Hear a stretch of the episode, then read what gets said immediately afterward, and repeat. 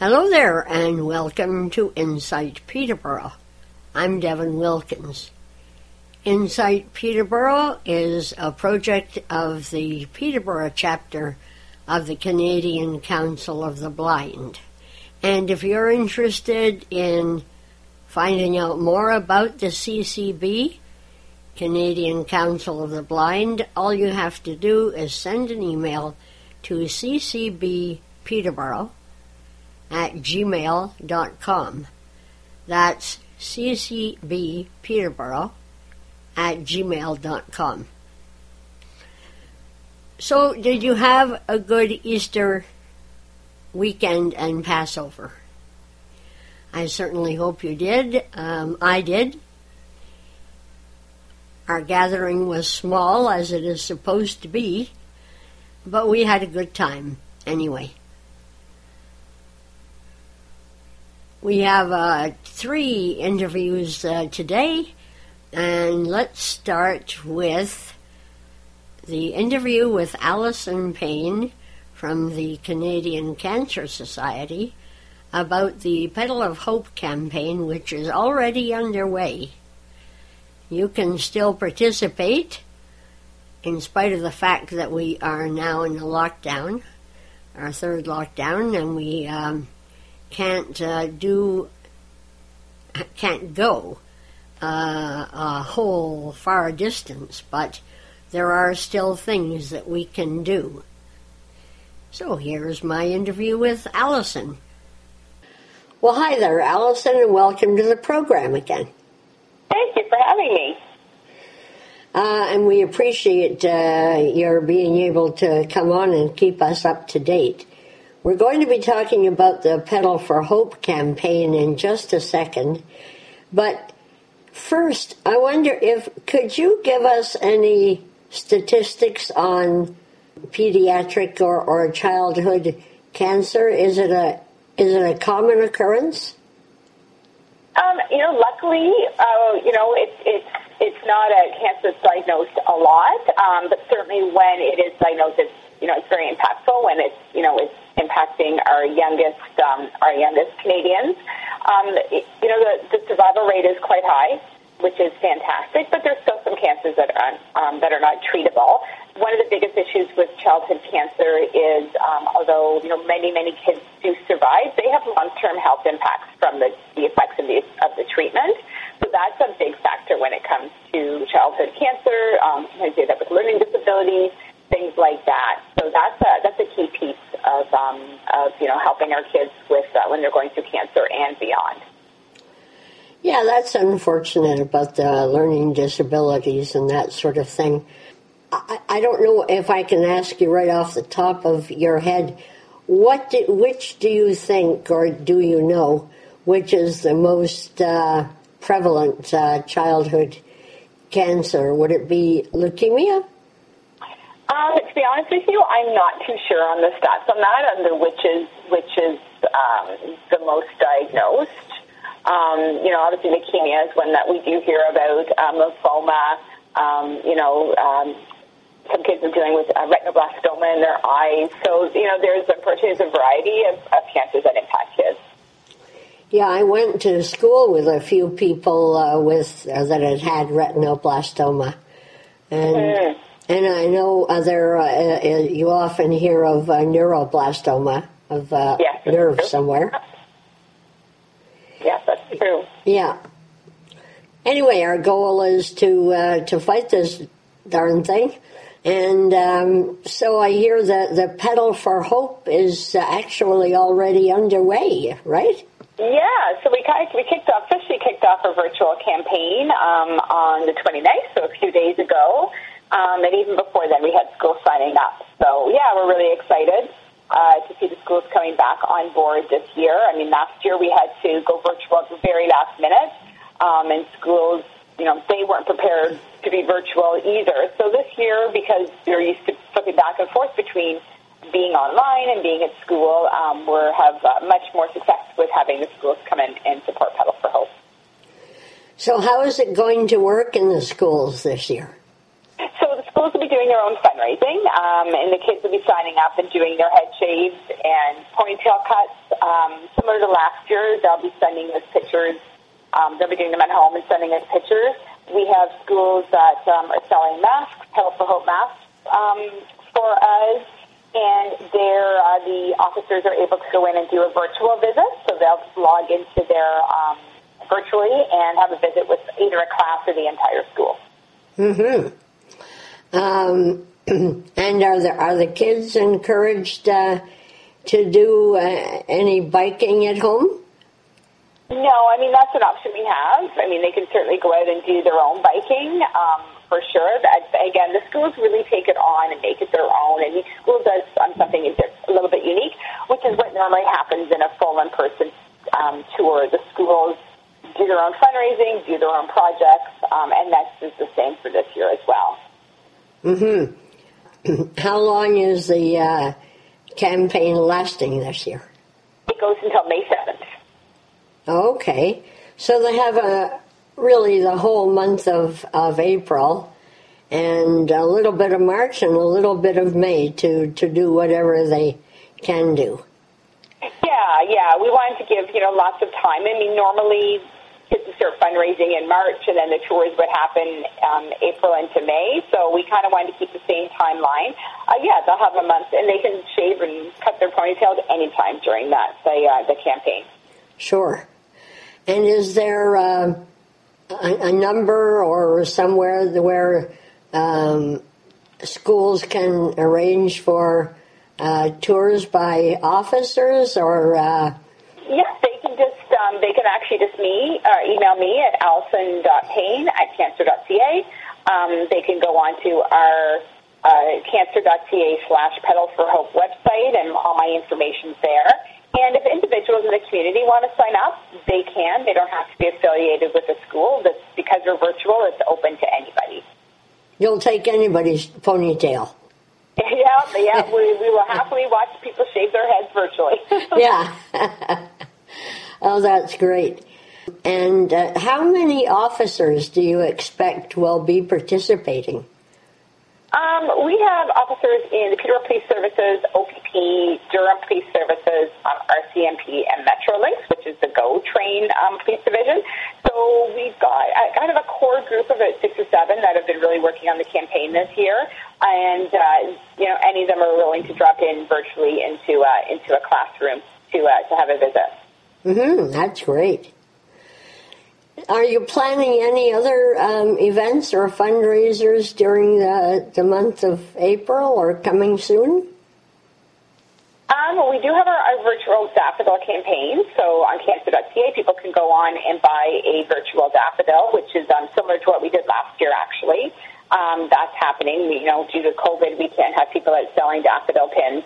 Um, so that uh, that's the way we have to work that. And then Relay for Life is again going virtual uh, this year, um, again because of COVID restrictions. So uh, that is happening on June 12th. Um, so yeah, people can go to uh, to uh, Peterborough Relay for Life and um, yeah, learn more about that. Well, that's great. And now, is that um, Relay for Life uh, mostly for uh, breast cancer? No, Relay for Life is for all cancers. Ah, okay, yeah. Well, I'll probably get a, another uh, media release from you between now and then, and uh, we might be able to get together and have a, a, small chat about that when it comes a little closer. Yeah, for sure. Yeah, hundred percent.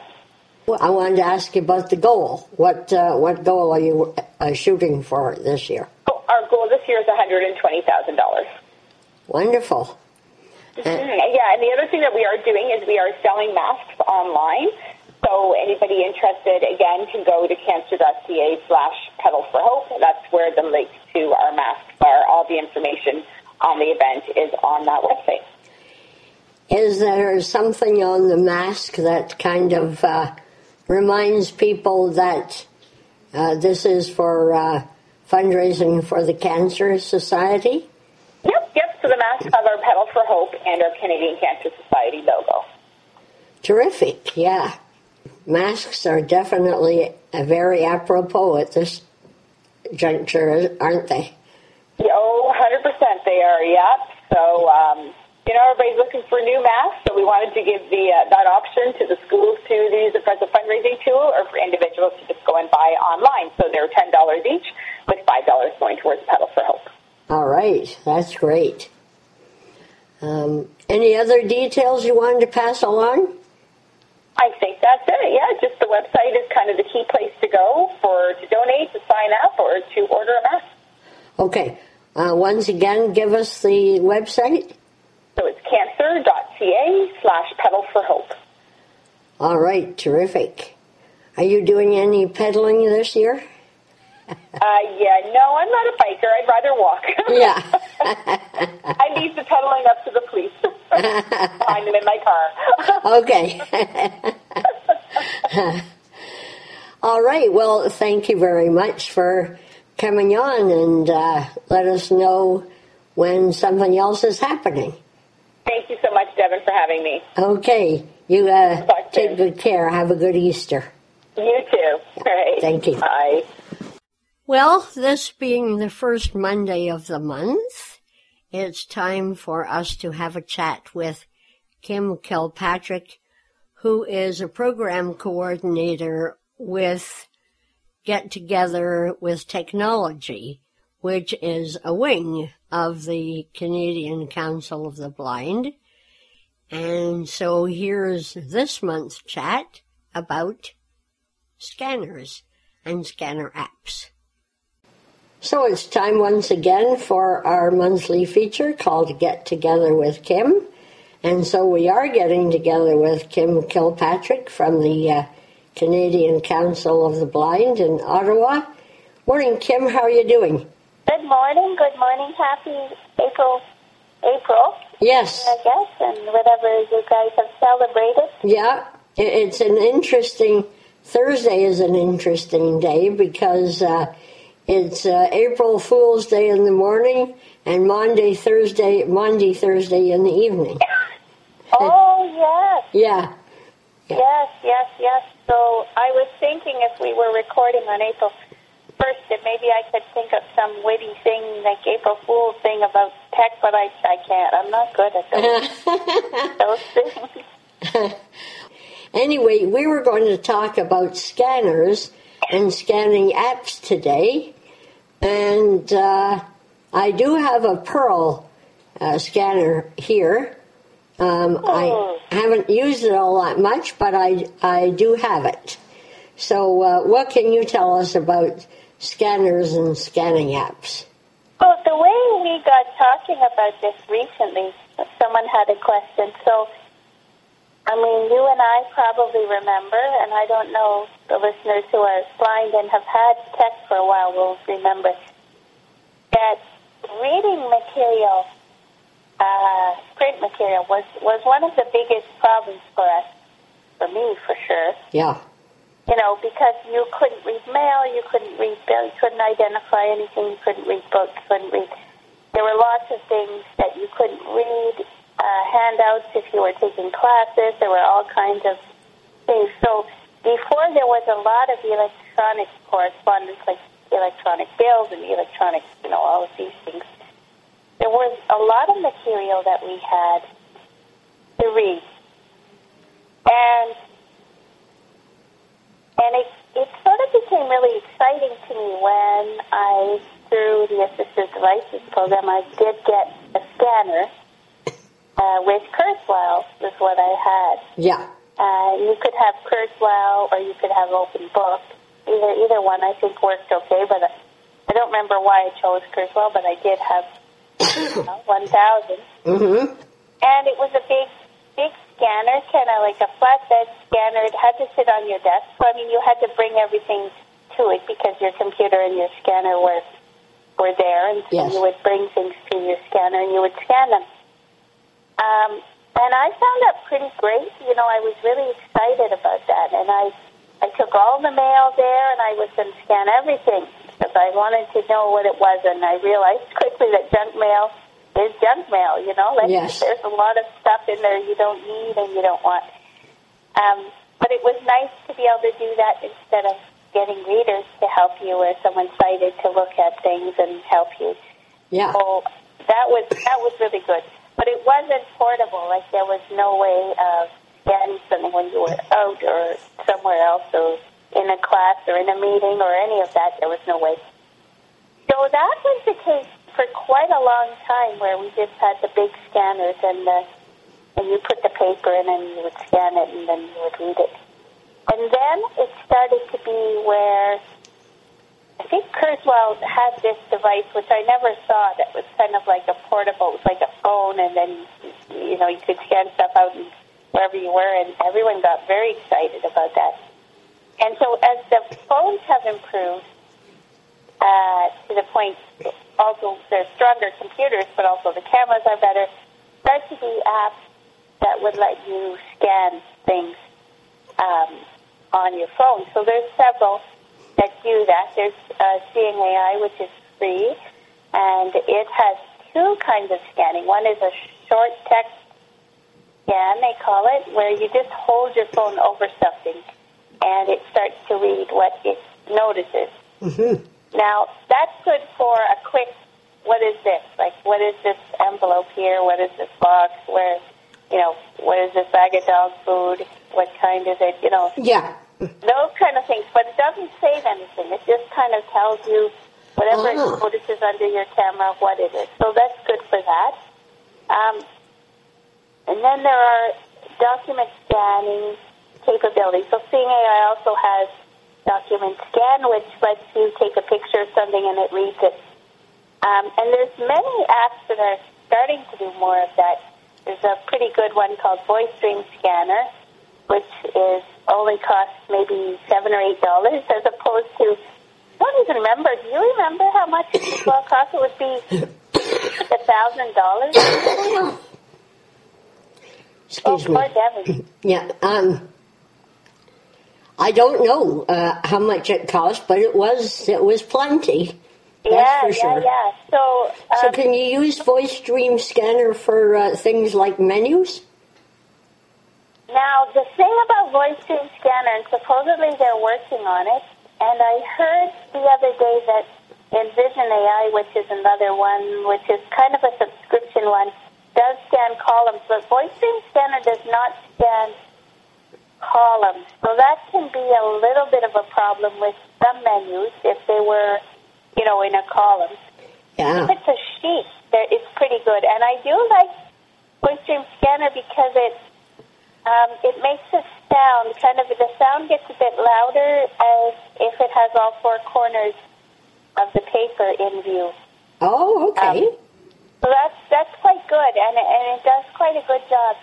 The thing I always find, so so the question was, do we still need you know these scanning programs? Are we able to do everything with our phone? You know, what's the difference? What should people use and get? And um, one thing I find is I find it a bit hard sometimes to get my pages in view to scan them, you know, a little bit sometimes with a phone because you have to have enough light, you have to, you know, line up your phone with the page, you have to have everything in view. Um, one of the things that, that people say is you put your phone in the middle of the paper and then you lift it straight up, up lean your elbow on the table and about the length from your elbow to your hand is a pretty good length. And remember that often with your phone, it's the top right corner of your phone where the camera is. So you you put that part, make sure that part is in the middle. Then you're going to get a better scan. Ah. So uh, I didn't know, I hadn't thought of that. So that has helped me. Um, and some people do buy a stand, and I have not yet done that, but I think I probably will do that because some people say it gives you better, um, it lets you do things hands free. So there's several of them that you can get that you put your phone into a stand and it's above the document, and so you can, you know, just line the document up, and you don't have to hold your phone. You can have your phone, you know, sitting in this thing Right. and do it. Um, so that's something you could do if you if you're going to use, especially if you're going to scan a whole lot of, of stuff, you know, a, Yes. a whole lot of pages in a row, and you can you can just you know, you don't have to line everyone up. You just line it up underneath uh, the phone where it is. Um, so the so people, we were talking about the pros and cons of the, you know, the scanning programs versus the the scan of with with a phone or an iPad or whatever you have. Mm-hmm.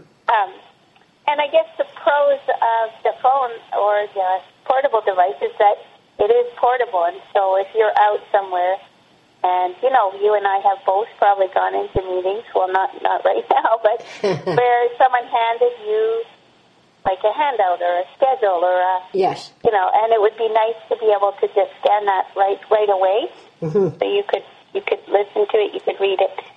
Um, so that's a pro, definitely of that, and also things in your house. So, in order for me to scan food packages, or I would have to carry them up to the scanner, and sometimes they don't fit very well on the scanner, No. right? Like the the flat scanner you you couldn't put certain boxes in there or certain packages of frozen food or whatever Yeah. that on the scanner. So the good thing about having something you can hold in your hand is you can scan things in your kitchen or your your bathroom or the medication bottle or something. You know, you can scan all those things easily without Yes. um, now the Pearl camera that you have, I think it's it's smaller, right? So you might be able to do more with that. I've heard that's pretty good. I don't know. I've never seen one, so I don't really know.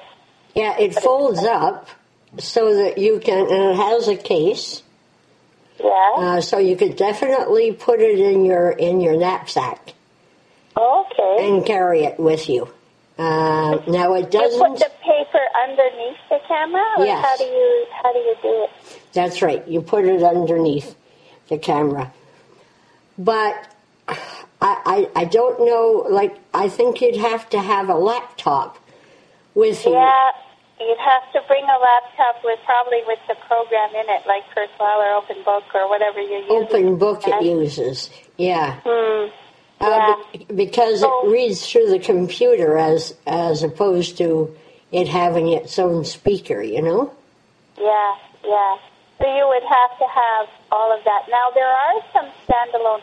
I don't even know if they still make them, but there were some standalone. One called Eye-Pal or something, and another one that were very expensive. But they did.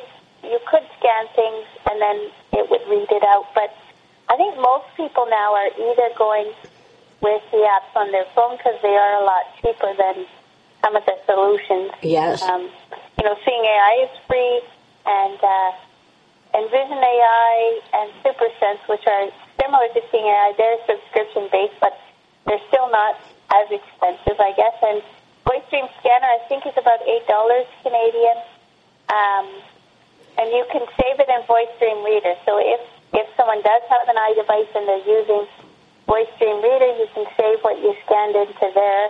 So that that is quite handy. Huh. And um, I think there's a few other apps that people people also use to, to scan things and take the picture of things. But it's an interesting uh, field because I know at the beginning no one could believe it. Like we couldn't believe it. I remember, you know, trying to scan a book too and getting excited that I could just scan it. Although it, you know, it wasn't the greatest, um, but it was better than not not having the information. Yeah. Yeah, you know, like sure. that, that. It's been a big, big leap, and uh, Definitely. Now I wanted to ask you about the stands. Do they have foldable legs? yeah. So I don't have one yet, but I know people who have something called the giraffe. I think that was from the UK, and someone told me they had something called the scan jig and a and a stand scan. And some of them got them on Amazon and stuff too, but I think they do. Um, they kind of have legs, uh, and you unfold them, and some of them have like almost like a tray where you can put the put the paper. Uh huh. And above that, there's kind of like a a place where you can put your phone or your your device Yeah. on on a like a a shelf or like a holder, I guess. Mm-hmm. Um, and then that way, also it's stable when you go to take the picture. And I know a few of them had, one of them I saw had, uh, or I saw the advertisement for. I didn't. I haven't. I haven't touched them. It had kind of lights in case you needed them, but I think nowadays our phones will automatically like put more light on a page if Ah. you need it. Right. Um, so I I think that's how they are. I, I have not yet gotten one, but um, I think I think. It's it's it's it's a tray on the bottom, kind of where you put the paper, and I think you can easily carry some of those around with you. I think they fold up and they're you know they're pretty portable for that. But Yeah. and and and someone I know said that they also use it to um, deposit checks. So you know, some of the bank apps now you can you can deposit checks by taking a picture of your check in your bank app. Yeah. They said it was much easier to do that because the phone was in the right place and uh, you know, Well, I was good.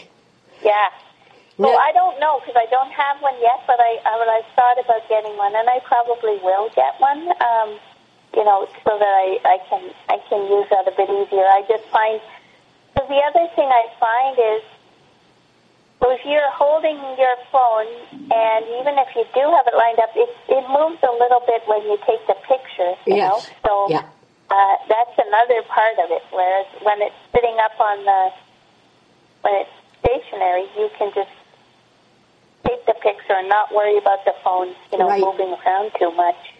Now, with these apps that you can get, will they tell you uh, prior to scanning, uh, move the paper uh, up or down or sideways or anything? Um, they will often say like all four corners are in the view, or Oh, yeah. you know, they'll say something like that.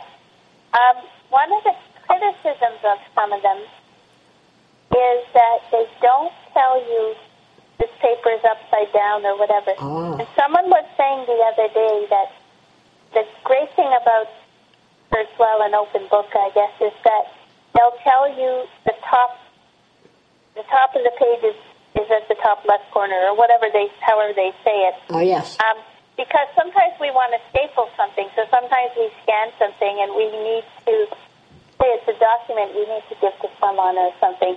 We want to scan it and then we want to, you know, staple it together and give it to someone. So if we don't know whether it's upside down or right side up or backwards, um, we can't do that. Like we can't collect it for someone, and we we're not sure, you know, of that. So it does though say most of them say whether they can see the whole the whole page. Like they'll they'll kind of say, I think Voice Dream Scanner says all four corners are in view, or and some of them will take the picture automatically if you have it set like that once it sees the whole page.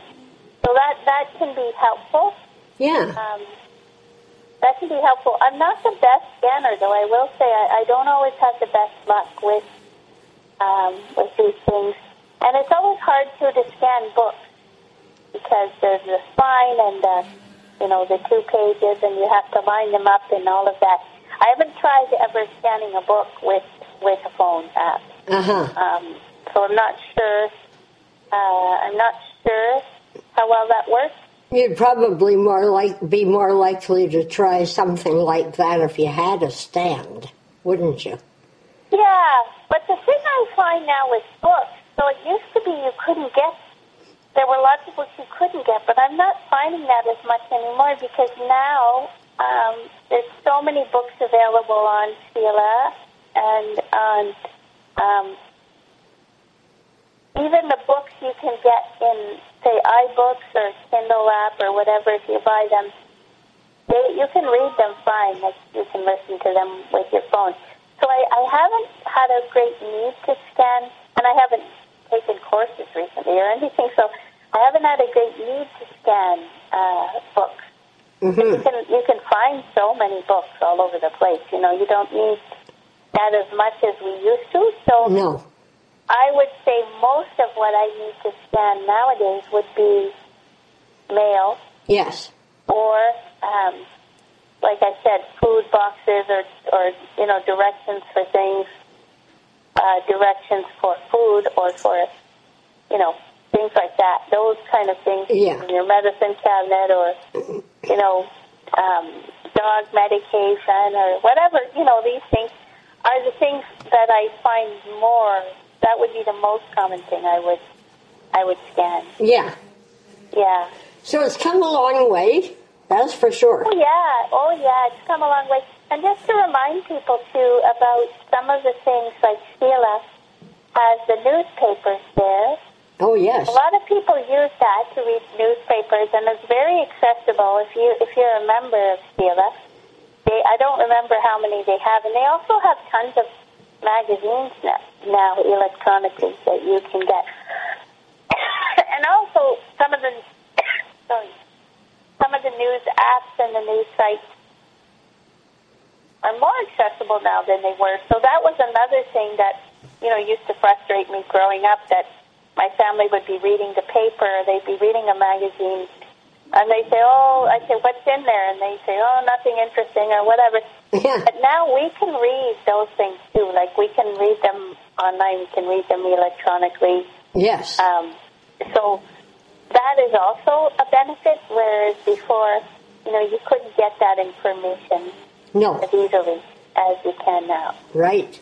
So it's a combination of scanning and just having things available electronically that we can we can read ourselves Yes. has made a big difference in terms of getting information and getting getting our documents, getting our mail, Yeah. you know, getting.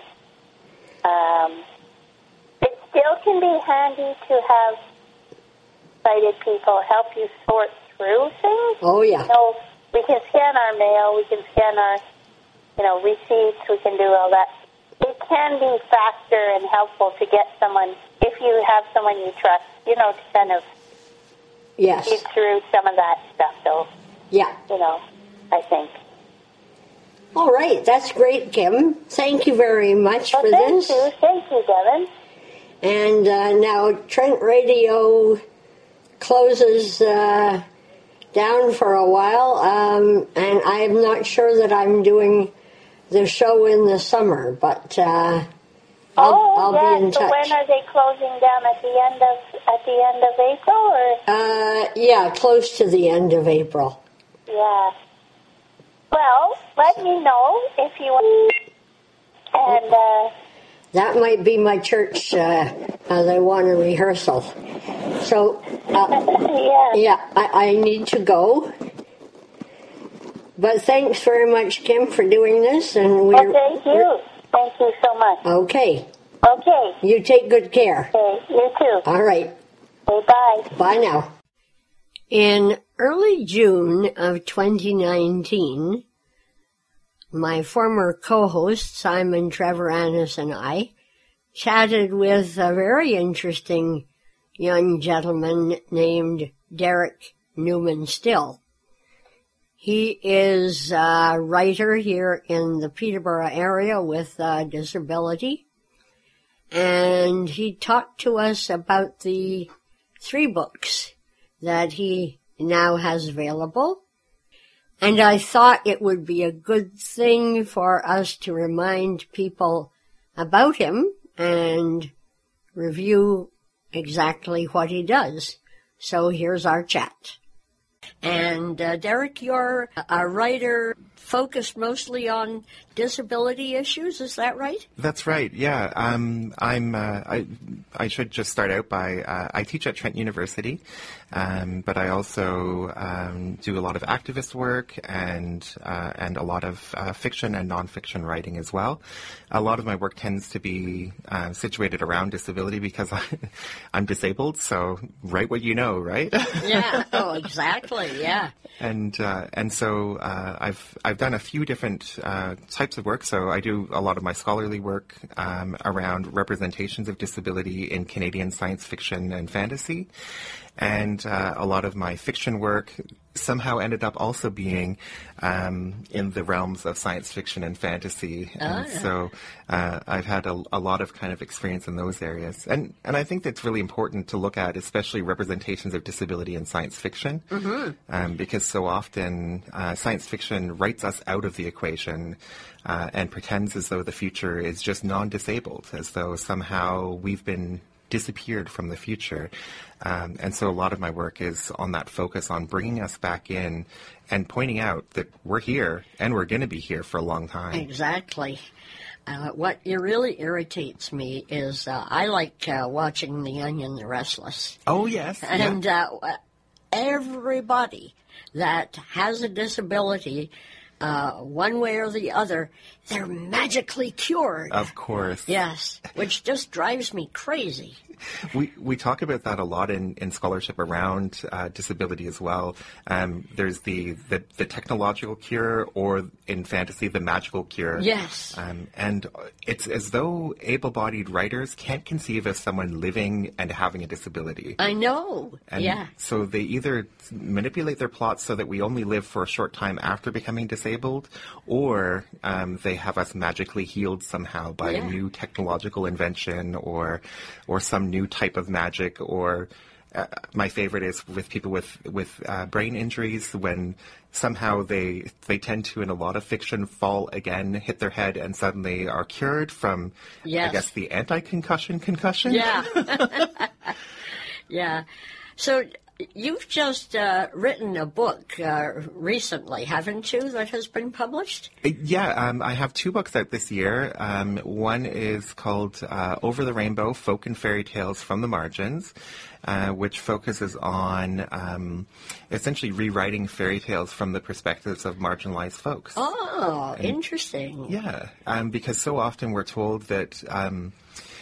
That fairy tales aren't changeable, but of course they're oral narrative. They've always been changeable and they've always changed, and yet they they don't include disabled voices or they include us as the villains. Yes. Um, and so uh, I thought it was important for us to have the the ability to bring in um, some some marginalized voices, both from from the disabled community, but also from the queer community and from the community of uh, Black, Indigenous people of color, um, and other underrepresented groups, to show we're really important to to telling stories. Yeah, definitely. Yeah, we're a part of life, so uh, Yeah. might as well uh, talk about us and get us out there and that sort of thing. I- I'm always surprised at how often the disability is used for an evil character. Like the evil Yes. character has has a disability, or uh, it just seems so common. The Hunchback of Notre Dame. You don't think about it much, but now that we've said it on the air, I mean, somebody Yeah. watching this or listening to this, you'll see things differently. Absolutely, and especially um, it ties into a trope that we we call um, the self-loathing cripple trope, um, where often the reason why the character is a villain is because they hate themselves in their disabled body. Yeah. And so they then enact villainous acts to um, to take it out on the able-bodied world, which I think shows us a lot about able-bodied fears of disability as well. Yes. Um, it really kind of shows that that discomfort that folks have around uh, around disabled bodies, and that that lack of knowledge, I think, uh, facilitates a lot of that. Mm-hmm. I, I- I wonder how many people know somebody who is living with something like that. I mean, how many kids grow up never even meeting somebody or knowing somebody, so the only chance they get to see them, they're represented as an evil character in a, in a, in a Disney film or something. Yeah. Well, and it, sorry, go ahead. Deb. No, no, go ahead. Uh, especially since uh, so often disabled folks, uh, we tend to be institutionalized a lot. So our society functions on this basis of hiding us. Um, so we frequently have that that kind of philosophy of. Um, if you don't see the disabled person, then you don't have to create any accommodations for them. Yeah. Um, and it, it influences the way, especially people grow up thinking about disability, because all they're seeing is us represented as villains or us represented as um, people who hate themselves or us represented only shortly until um, character death. Um, we use the term for that trope. Uh, it's called the better dead than disabled trope. Ah. Um, because the, the writers can't think of a way that someone could live a happy life and be disabled. Yeah.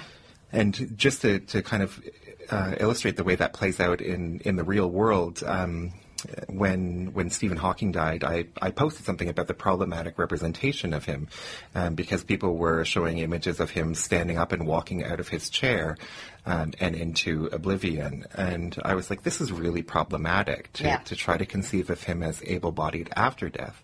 And people wrote tons and tons of hate mail to me saying, um, like, we're just trying to be nice and it's better for him and he's better off. And, uh, and then when I was like, well, I'm a disabled person and I, I, I'd like to think that I'm happy and, and living happily. And they were like, this is just ridiculous. It's a joke. You can't be happy and disabled. Um, and so I'm, I'm toning down the language because there was a lot more, a lot more Yeah. colorful language in there. yes. Yeah. That reminds me of a conference that I went to a number of years ago, and apparently, the one of the guys that was speaking said that um, he had uh, um, SMA, uh, spinal muscular atrophy, Yeah. and uh, he developed a case of pneumonia, and the doctor looked at him and said, "You don't really want medication, do you?" So What? I know, isn't that despicable? It's unbelievable. Yeah. I, I shouldn't say it's unbelievable because it's it happens all the time, but Yeah. it, it's just frustrating. It sure is. Yes. In this day and age, I mean, you'd think that people would learn by the by this time, for goodness sake. Anyway, uh, so that was that's your first book, and what is your the second book that's Oh, out? now? right. Yes, that's important to cover too. um, so uh, the the other book that I have out this year um, is a collection of stories called "We Shall Be Monsters," and it's uh, it's about the legacy of Frankenstein because last year uh, Mary Shelley's Frankenstein turned 200. Ah. Um, and so we wanted to do something that honored uh, Mary Shelley's legacy, um, and especially something that really delved into body texts. And um, unlike with Over the Rainbow, I, I didn't put a huge amount about specifically requesting stories from people in marginalized communities, but that's most of what came in. And those, of course, were the, the strongest stories because there's something about understanding the position of Mary Shelley's, like Frankenstein's monster, um, through that notion of the body and through ideas of oppression, and so much of that um, was reflected in the writing. Um, so we had an, a lot of stories that were really wonderfully um, what I would call body texts. They were they were focused on the representation of the body and uh, and the monster's experiences of life through the body. So it was it was a really wonderful set of stories that came in. That's great. Yeah. Yeah. So um, you you got uh, stories from various people, did you? Yes, so this was an edited collection, and we had people um, from all over the world. Over the Rainbow was exclusively Canadian, um, but for We Shall Be Monsters, we decided to open it up. We did get approximately about um, 60% of the stories that we chose were Canadian, um, and I think that's. Uh, that's again part of my preference as an editor. As I was reading them, there were a lot of themes that resonated with me, and they ended up being written by Canadian authors. Because I, I purposely kind of did not look at who who was sending things in until after I've chosen the stories, and then noticed some trends in terms of oh, I'm choosing stories by folks from Canada, folks who are marginalized, um, and and I think that that meant f- it was a really interesting collection of text that I think will appeal to non-Canadians as well. yeah, that's right. Yeah. So I'm glad to see that there are a number uh, is a number of Canadians that are writing about disability issues. Yeah, in in fact, there's a, a collection that is just um, being formed now. I've got a story in it. Um, it's a collection called "Nothing Without Us." Oh, good. Um, that is, uh, it's being edited by. Uh, it's through Renaissance Press, and it's being edited by uh, by Cait Gordon and uh, by Talia Johnson. And uh, it's all stories by disabled folks, um, multiple different genres. I wrote science fiction. I know, shocking.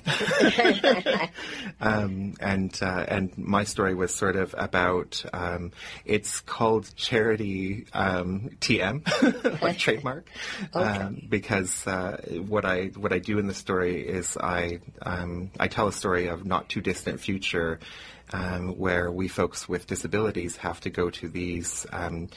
Charity shows and essentially have to show off our disabled bodies in order to be able to get funding um, through um, a company called Charity, um, which uh, which then funds us because of government cutbacks. And so um, I wanted to show the kind of the way that our disabled bodies are being treated like objects, um, and are um, and the fact that our, our governments are are moving further and further away from support programs for us Yes. um, and defunding us over and over and over again. And so I, I'm excited to see the rest of the stories in the collection too, because I, I have a feeling, um, like knowing the editors, it's going to be a really interesting collection um, full of very eclectic stories around disability. When sorry, Simon. Yeah, you've got a question, Devin. Go for it. I'm going to go out next. I was just going to ask. Uh, when do you know when that might be out? I believe it's being kickstarted right now, Oh. um, and so they're they're trying to to get funding from the community to be able to um, uh, to pay their authors and to pay for publication. Um, I don't know when the Kickstarter stops, uh, but I, I believe it's out this year. It should be out later on this year. Okay. Um, I should probably check with the editors before I say that, but I'm going to say maybe this year. Yes. yeah. if not, then early next year Yeah. and I'm just really excited about it. They've asked me to also write the uh, the introduction for it as well. wonderful. Um, and so I'm excited about how I can bring those stories together and talk about this idea around the need for fiction by disabled people um, that are also for disabled people. Because so often, and I'm, I'm sure we've all read stories by disabled people that are written assuming an able bodied audience. Yes. Um, and it's just nice to have stories that are written by us for us. Yeah. Um, and so I'm I'm really excited about about seeing stories that don't have to go into details pathologizing our bodies first, Right. But instead, like just jump right into the story. Yes. Mm-hmm. Simon.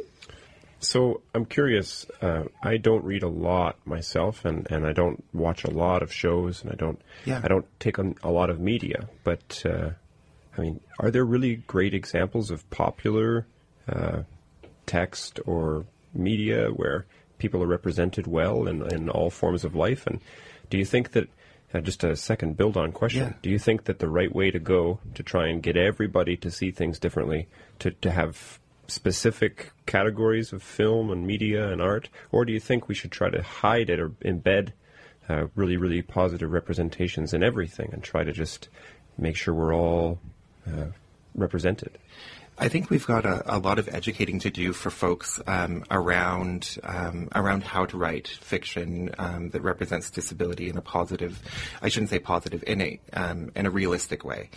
Um, because a lot of folks, uh, I give a lot of talks on uh, at authors conferences, writers conferences on how to write disability, and uh, and often what ends up happening is um, people will ignore everything that I've said and then send me a manuscript that they're like, okay, here's my manuscript, and it'll be what we call in the disabled community inspiration porn.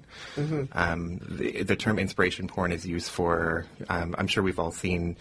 Um, these on Facebook, but the uh, the the worst disability in life is a bad attitude or um, things along those lines, or um, you never know what you can do, and it'll have an, an image of a disabled person doing something totally normal. Um, and so a lot of folks will, will think that they need to write a positive story about disability, but then we'll make it entirely about turning us into inspiration, um, turning us into um, essentially hollow characters that are uninteresting, that are just made to be in, inspirational to able-bodied people. Um, I think we have a, a lot of this issue in, in a lot of our fiction, and it kind of subtends a lot of uh, a lot of the tropes that happen in our fiction. And ultimately, I like to tell people if you write a character who is disabled, whose only dimensionality is they're disabled, that's not a rich character. That's not an interesting character. Um, so it's not only good for uh, us disabled folks to see characters that are well rounded, it's good for the author as well to go beyond just writing a trope. And I've seen authors who have said things like, you know, I gave the story, uh, I gave the character a backstory. And I'm like, okay, well, what's the backstory? They're blind. Yeah. Okay, and what's the backstory? well, uh, that's why I used images of darkness. And I'm like, oh no, oh, no. and so we have this happen so often in our fiction. And, and I think what we need to do is really look hard at the way that disability is being talked about in our social discourse and how that relates to fiction. and and I mean that both ways because often the way we talk about disability influences the way we write about disability, the way mm-hmm. that films portray disability. But those those writings and those films also reinforce the social messages around disability in our society too. And so uh, when folks, for example, are are portraying disability um, in in their artwork as something that is uh, one of one of my least favorite tropes is the faking it trope, um, where someone is faking their disability, quote unquote. Yeah. Um, and that's often for a lot of mystery books that ends up being the the plot is the person was faking it and therefore they're a criminal. Um, and of course, we can see the impact that has on perceptions around uh, disability support programs. The fact that often more money is spent um, on researching disabled people, on questioning disabled people, than it's actually giving out in support money itself. Um, And so we often see that perception that most disabled people are faking it, when of course there's no impetus for us to do that. Who wants to, uh, for example, with ODSP, who wants to live below the poverty line, right? Yeah, precisely. Well, that's a that was a really good answer. Thank you. Sorry about blabbing on there.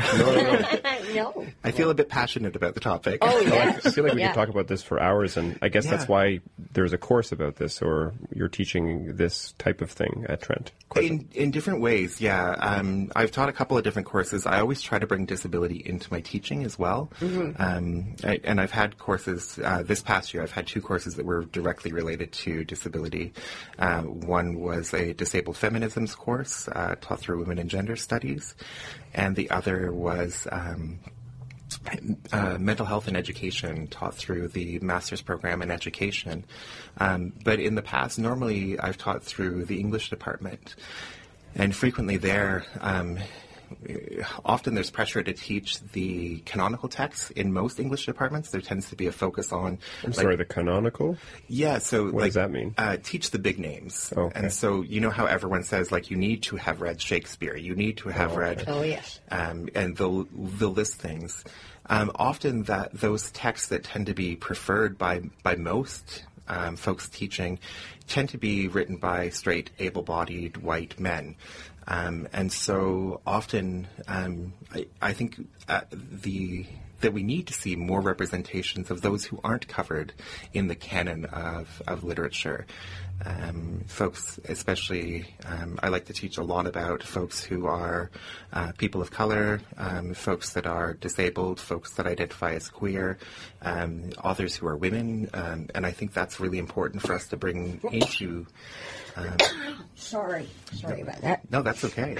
Uh, into a lot of our, our teaching because we need to give a sense of the the bigger world of fiction that's out there, and especially because our our students are aware of those bigger worlds of fiction, um, and are often interested in those areas. They tend to be really passionate about the folks that they haven't heard from before. They don't want another course that that just talks about Shakespeare.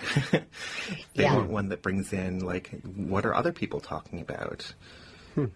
Great.